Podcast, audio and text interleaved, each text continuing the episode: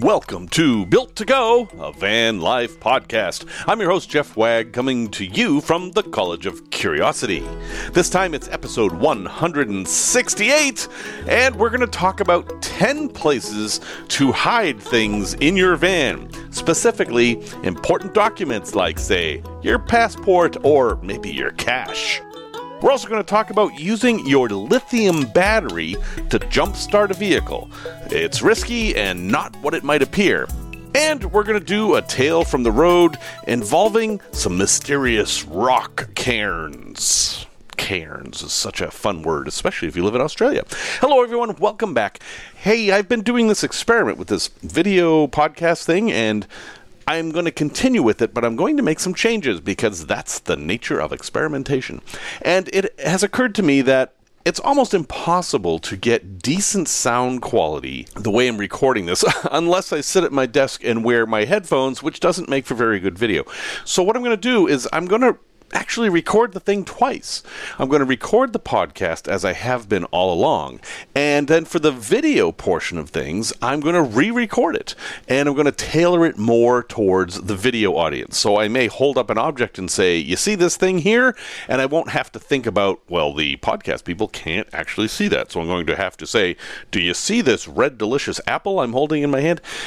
It, I think it'll be a better product for everybody, and I hope that will be the end of the weird sound problems I've been having. And uh, oh, look, I'll, I'll let you in on a little secret. If you watch last week's YouTube video, the a place to visit segment is almost entirely B-roll. Now everything else has me talking into the camera at least to some extent, but not that segment. And it's because when I got home and looked at the footage, there was this big black bug attached to my face for all the video that I took. And because I'd already come home, I couldn't reshoot it.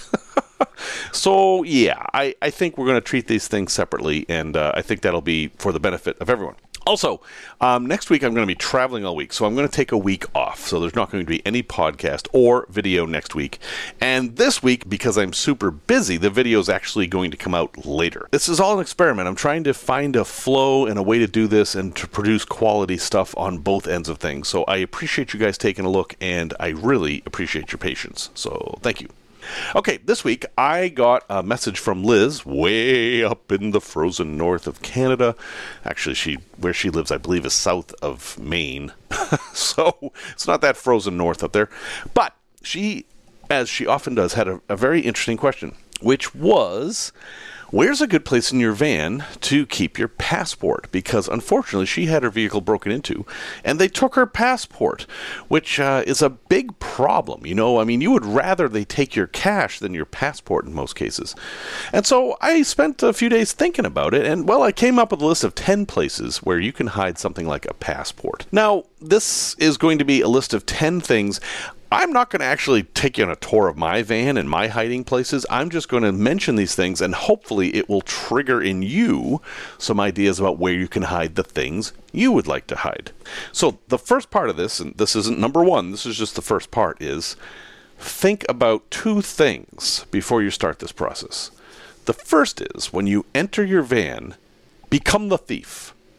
Become somebody who has found your van door open and is going to take whatever they can as quickly as they can because there's one rule of burglaries they're almost always in a hurry. So, what are they going to grab? Okay, there's your iPad sitting on the table. Gone that's gone. It's the first thing they're going to grab. Oh, your your wallet's there. That's that's gone too. And oh, your Vicodin prescription. That's sitting in the top drawer. Yeah, those things are gone. Think about things like that, and then think about things they're not going to do. And that's where our list is coming from. The other thing, and this is really important and almost a separate issue, imagine someone broke into your van and stole your most important stuff. What are you going to do about it? And now that you've imagined that, take steps to mitigate that. For example, have copies of your passport. Have digital copies as well as printed out copies, especially if you're traveling in another country. I never go to another country without three paper copies of my passport that I carry with me in some way at all times. Uh, if I lose my passport, now I have a copy of it. That's going to smooth things over. Plus, in the US, there's a thing called a passport card. I have that as well. And while it is not as powerful as an actual passport, if I take that to a consulate or an embassy, it's pretty easy to look me up and see who I am. So that's how I mitigate the loss of passport issue. What if you lose your wallet? What if somebody steals your wallet? Do you have a credit card hidden somewhere that'll help get you home? Do you have copies of ID, driver's license, things like that?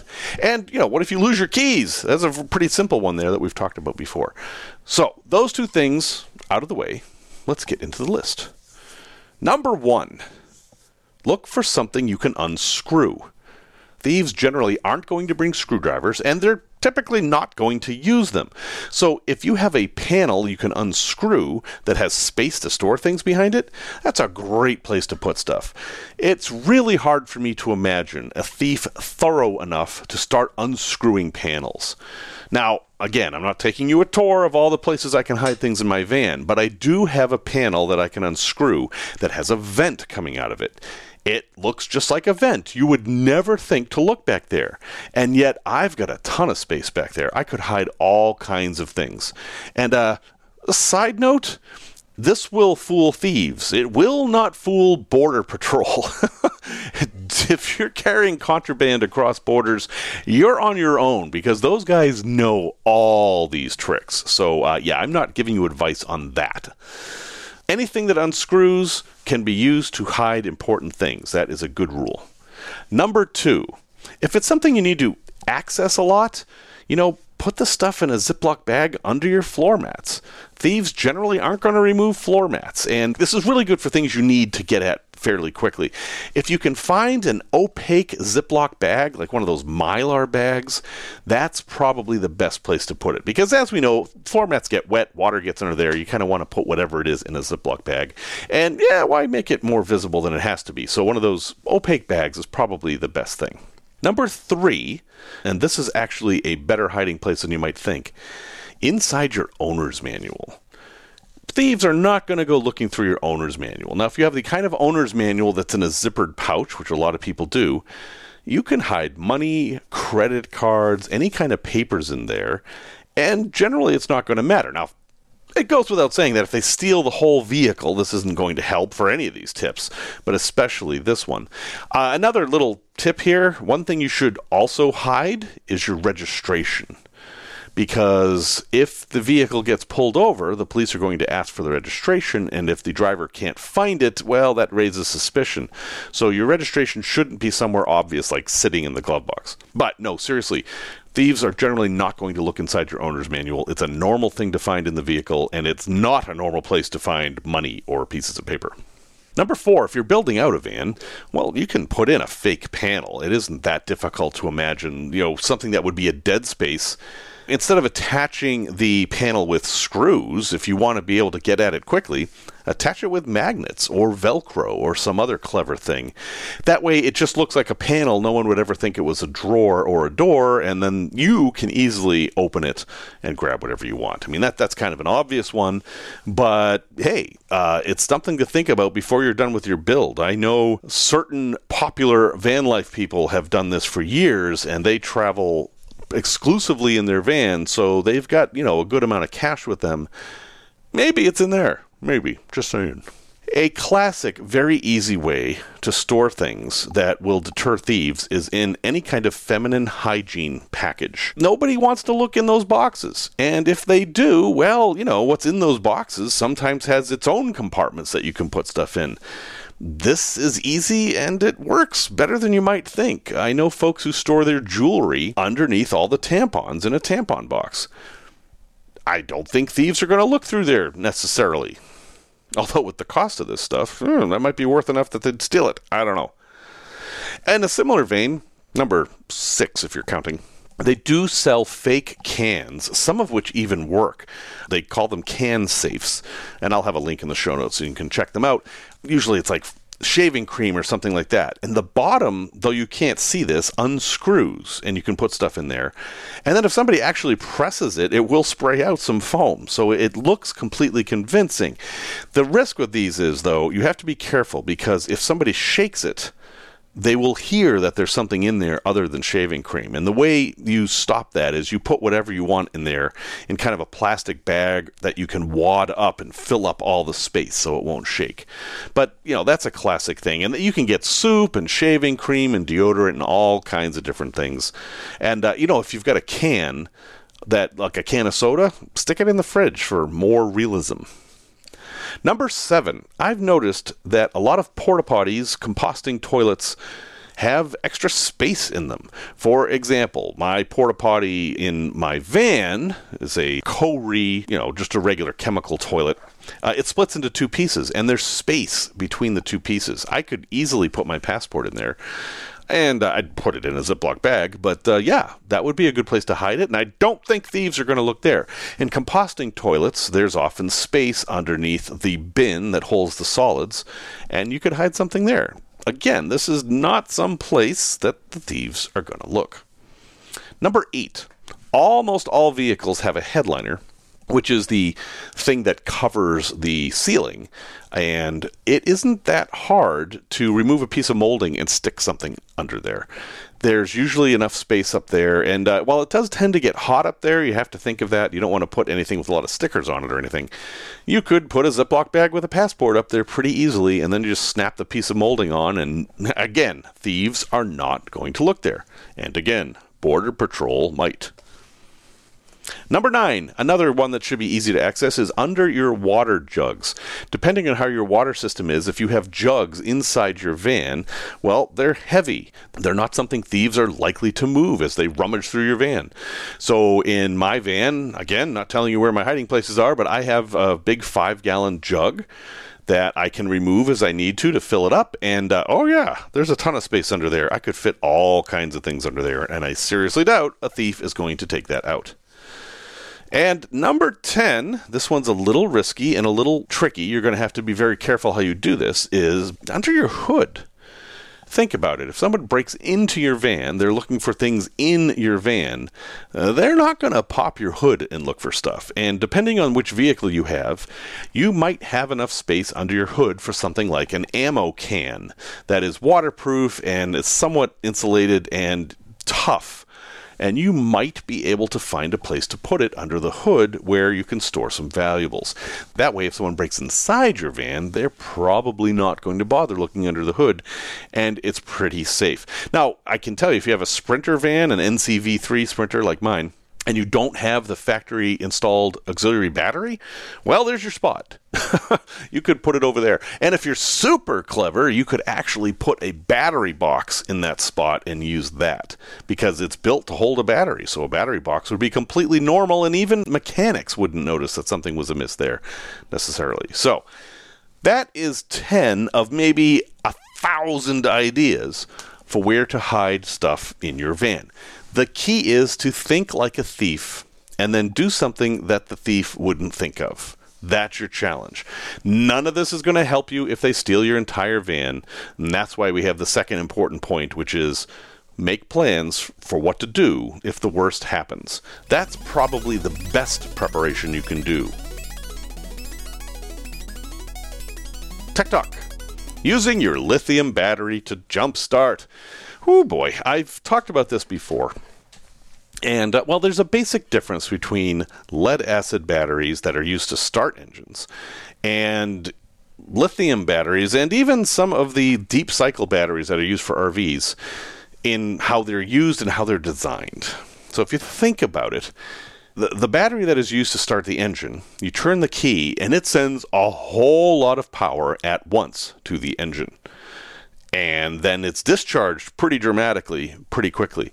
Whereas the battery in the back usually you know which a lot of people these days are using lithium is meant to give off a, a, little bit of power for a long time. And and they're capable of giving off a lot of power. I mean that's one of the nice things about lithium is that you can actually give off a whole lot of power without damaging the battery.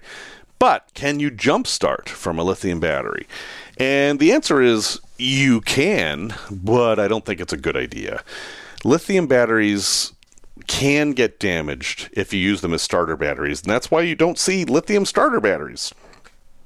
They're just not that common. One, one of the other reasons for that is that you can't charge while it's below freezing, which wouldn't be a good application for vehicle starter batteries. But you really don't want to start a vehicle with a lithium battery. If it's a super emergency, like your battery's dead and there's a forest fire coming, yeah, go ahead and do it, and it will work. You'll be able to start your vehicle. You may damage your battery. Now, there is a way to jumpstart a vehicle with a lithium battery without damaging the battery, and that involves time. You can charge your vehicle battery, your starter battery, with a lithium battery. Provided that that battery is just discharged and not damaged in some way, you can hook up your lithium battery to your starter battery and leave it for a bit and that should give it some charge. Ideally, you would use some kind of a charger that could manage the connection. Like, let's say you just had a regular old battery charger, you could use it through an inverter and charge your starter battery. Or if you had a battery to battery charger, you could reverse it so that the lithium battery was charging the starter battery. But you have to wait those things will take time. So if you're on a two week camping trip in BLM land and you notice your starter battery is dead, well, yeah, you could hook them up and wait four, six, eight hours, whatever, and that should get you going. Just remember to disconnect your lithium battery before you start it. Lithium batteries can be used to start, but to do it safely requires time and a bit of knowledge about how these things work. Product review. What is the best computer for van life? Well, there's only one answer, obviously, and the answer is it's whatever fits you in your lifestyle. I mean, honestly, there is no one answer. Everyone uses different things. I see people use Macs, I see people use PCs, but I don't see that many people use Chromebooks, and I would like to give them a shout out. Now, I have an old Chromebook. Oh, it's probably seven years old now. And if there's one thing about Chromebooks I don't like, is that they basically have a five year life expectancy. It's not that anything goes wrong with them, it's that Google turns them off after five years. And I don't mean literally, I mean they stop updating things after five years. It's kind of a shady practice, in my opinion, but mm, that's how it is with these. That aside, if you are the kind of van life person that is not a content creator, isn't editing a lot of photos, but just wants a way to keep up on email and do some writing and pay some bills and, and basically do the stuff that you would do on the web, a Chromebook can be a really good way to go. First off, they're inexpensive. You can get one for two or three hundred bucks, and you will get a full featured version of Chrome, the web browser, that you can use to do anything you can do on Chrome. On top of that, everything you do is saved in your Google account. So, going back to the main topic of this episode, if somebody steals your Chromebook, first off, you can lock it remotely so they can't do anything with it. And second, everything that's on that Chromebook is going to be up in the cloud. So you can download it to another Chromebook pretty quickly. Also, they're lightweight they have pretty good battery life and they take a beating. I've, I've pretty much beaten the hell out of this Chromebook. Can you watch Netflix on it? Yeah, you absolutely can. You can do it on the website. And uh, most Chromebooks have touch screens as well. Well, I guess not most, but many do. And on mine, anyway, I can flip the monitor around and use the keyboard as a stand, and I've got my own little, you know, Netflix thing. Now, Chromebooks do not excel at anything. They are not better in any way as far as quality of the screen or the sound or anything like that. But they're adequate and they do the job and they're not terribly expensive. And if you lose one, it's not the end of the world. And that's probably their best feature. If my Chromebook dies, I'm like, well, that's too bad. And I'll move on. My MacBook Pro, on the other hand, which costs significantly more money and is what I use to make all my content, that's precious. If I lose that, and yes, I have everything backed up into the cloud and stuff, but it, that's a significant financial outlay, and I would really rather not have that happen. So, if you're looking for a computer for van life, go ahead and give Chromebooks a look. It might just be the sweet spot for you. Tales from the road. So I went to a really prestigious college at one point. It was called Salem College in Salem, West Virginia. I was originally a Boy Scout major.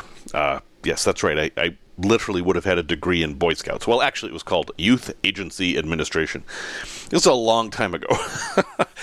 but one of the classes you had to take, I didn't have to, but I wanted to, was camping. It was a college course on camping. And I took the course, and, uh, you know, the final for this course was to go camping for three days. now, the, the guy who ran the course, he actually ran the Boy Scout program too, was named Sam Warner. And he is no longer with us, but he was a good guy, a really nice guy to know, a funny guy, and uh, dedicated to this idea of Boy Scout professionals, which I have a lot to say about, but we'll not do that on this episode. And he also owned a lot of acreage in West Virginia, where the school was. And his thought was, well, why don't we use my acreage? And when I talk about a lot of acreage, I'm not talking about three or four or five, I'm talking about hundreds. And it was in the middle of nowhere. It was, as I recall, somewhere near Beckley, West Virginia. But it was a 30 mile hike.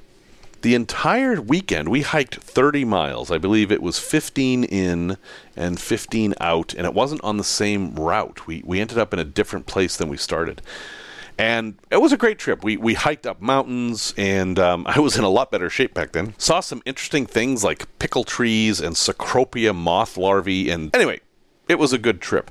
But at the height of the trip, like when we got to where we were going to spend the night, there were these three massive pillars of rock, hand stacked, overlooking a valley. They were kind of like on the top of a bluff and it looked like some kind of ancient temple or I, I don't know. And uh, and so you know this is on Sam's property, so we're like, Sam, what the heck is this? And he said, I don't know. It was here when I bought the property. So you know, did we discover some lost gateway to Atlantis? Did alien? I mean, I don't know. I suppose all those things are possible. But having traveled as much as I've traveled and having seen piled rocks all over the world, uh, specifically in Coventry, Rhode Island. If you look up rock cairns in Coventry, Rhode Island, you'll see a very similar thing there, and also a very similar mystery. How did these rocks get like this? Who did? Well, folks, uh, part of my experience of doing this camping trip was to form my opinion that if you have people in a place, and you have rocks in a place, people will stack the rocks. it's something people do. We're kind of like, we must stack the rocks. And you see this now when you're hiking all over the world where people will be making these little tiny rock cairns as though to say, I was here in this beautiful place and I'm going to leave my mark. Well, first off, don't do that.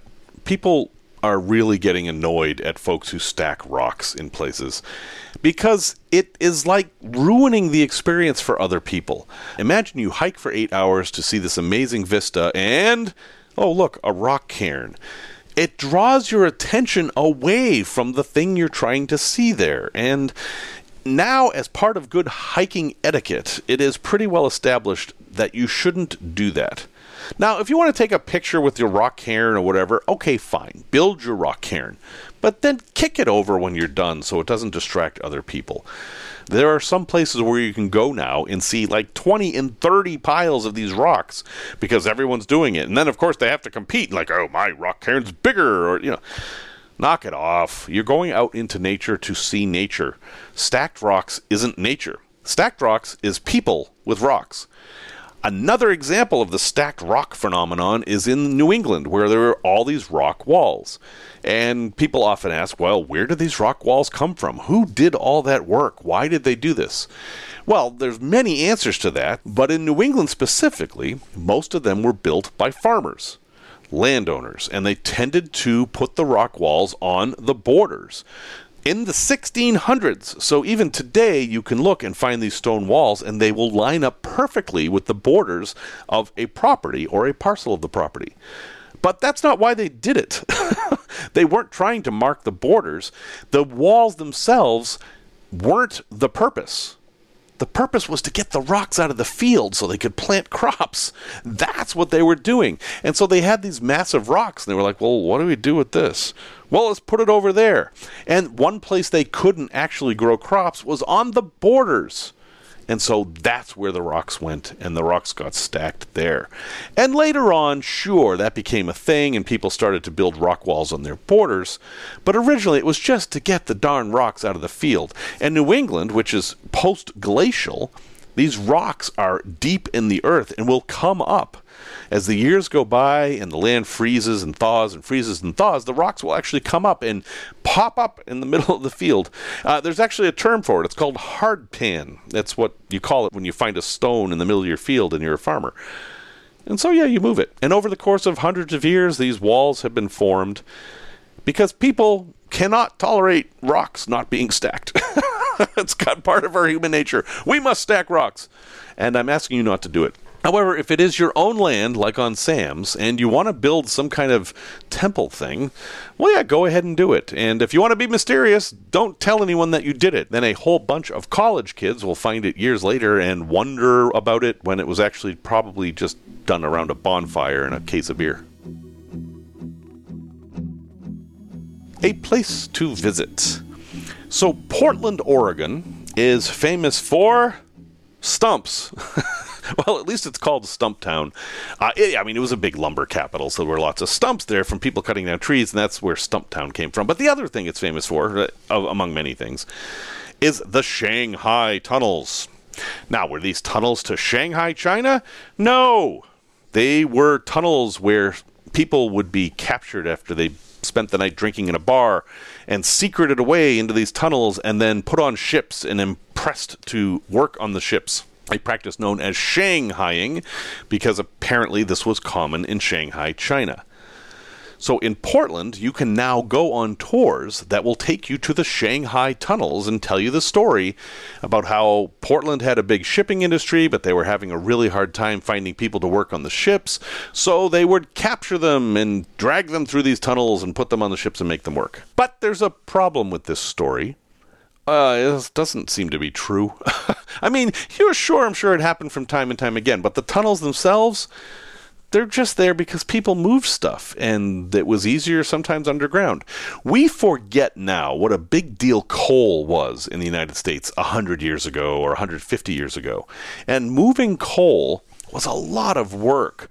Trucks would come by and dump tons of coal just to heat a single house. Now imagine a business that used even more coal. It was a lot of labor to move this coal, and so what was often done was it was dumped into a basement, filling up half the basement, and then carted through tunnels around where it needed to be distributed to other buildings, even cross streets or under streets. So old cities, not even that old really, um, often have tunnels underground, and those tunnels are associated with whatever mythology that place has. In Chicago, the tunnels we have underground are associated with prohibition and Al Capone and all that kind of stuff. Not Shanghaiing, even though Chicago was a port and probably had a labor shortage at some time, and we could have come up with the myth of Shanghai. but we didn't. We came up with other myths. And there was a tour of the tunnels here that started in a record shop, believe it or not. But that has the, the record shop's gone out of business. The tunnels have been filled. And uh, sadly, I don't know of any existing tours in Chicago. But there are still tours in Portland, Oregon. And I took one and they told us the whole history. It was actually a very good tour, all this history of Portland, and they took us into the basement of a hotel, which was old and creepy, and there was all kinds of stuff down there, like old bed frames and a whole bunch of window weights. And sure enough, there was a tunnel. And we got to the tunnel, and it was walled up, and the tour guide told us that this is the tunnels they're talking about and they were probably never used to Shanghai people. They were just used for utility purposes. And I was like, thank you for being honest. However, you're advertising this as a Shanghai tunnel tour. Um, okay, I mean, I appreciate the honesty, and it was an interesting tour, but uh, yeah, there, there really aren't any Shanghai tunnels, and I wonder how else you could market this. At any rate, I do actually recommend you take the tour if it's anything like the one I took. I can't be sure; it was a few years ago. But know going in that there really aren't any Shanghai tunnels. That it's kind of not a thing.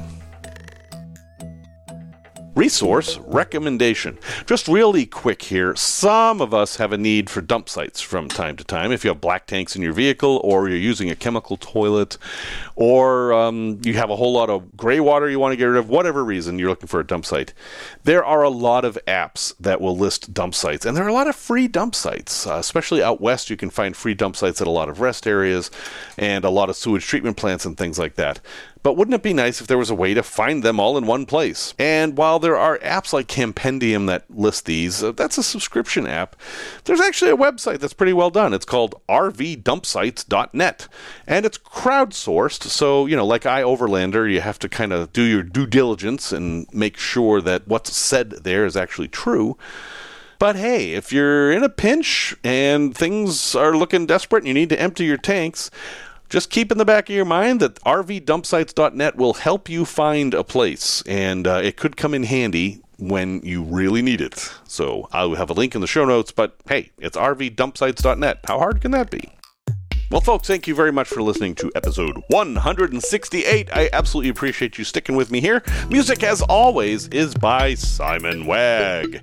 If you would like to get a hold of me, I am Jeff at builttogo.com. That's two T's, not three, and I'm absolutely interested in everything you have to say about how we're trying to change things here. It's all done with you in mind, so I care about what's on your mind. And until next time, remember the words of Amelia Earhart.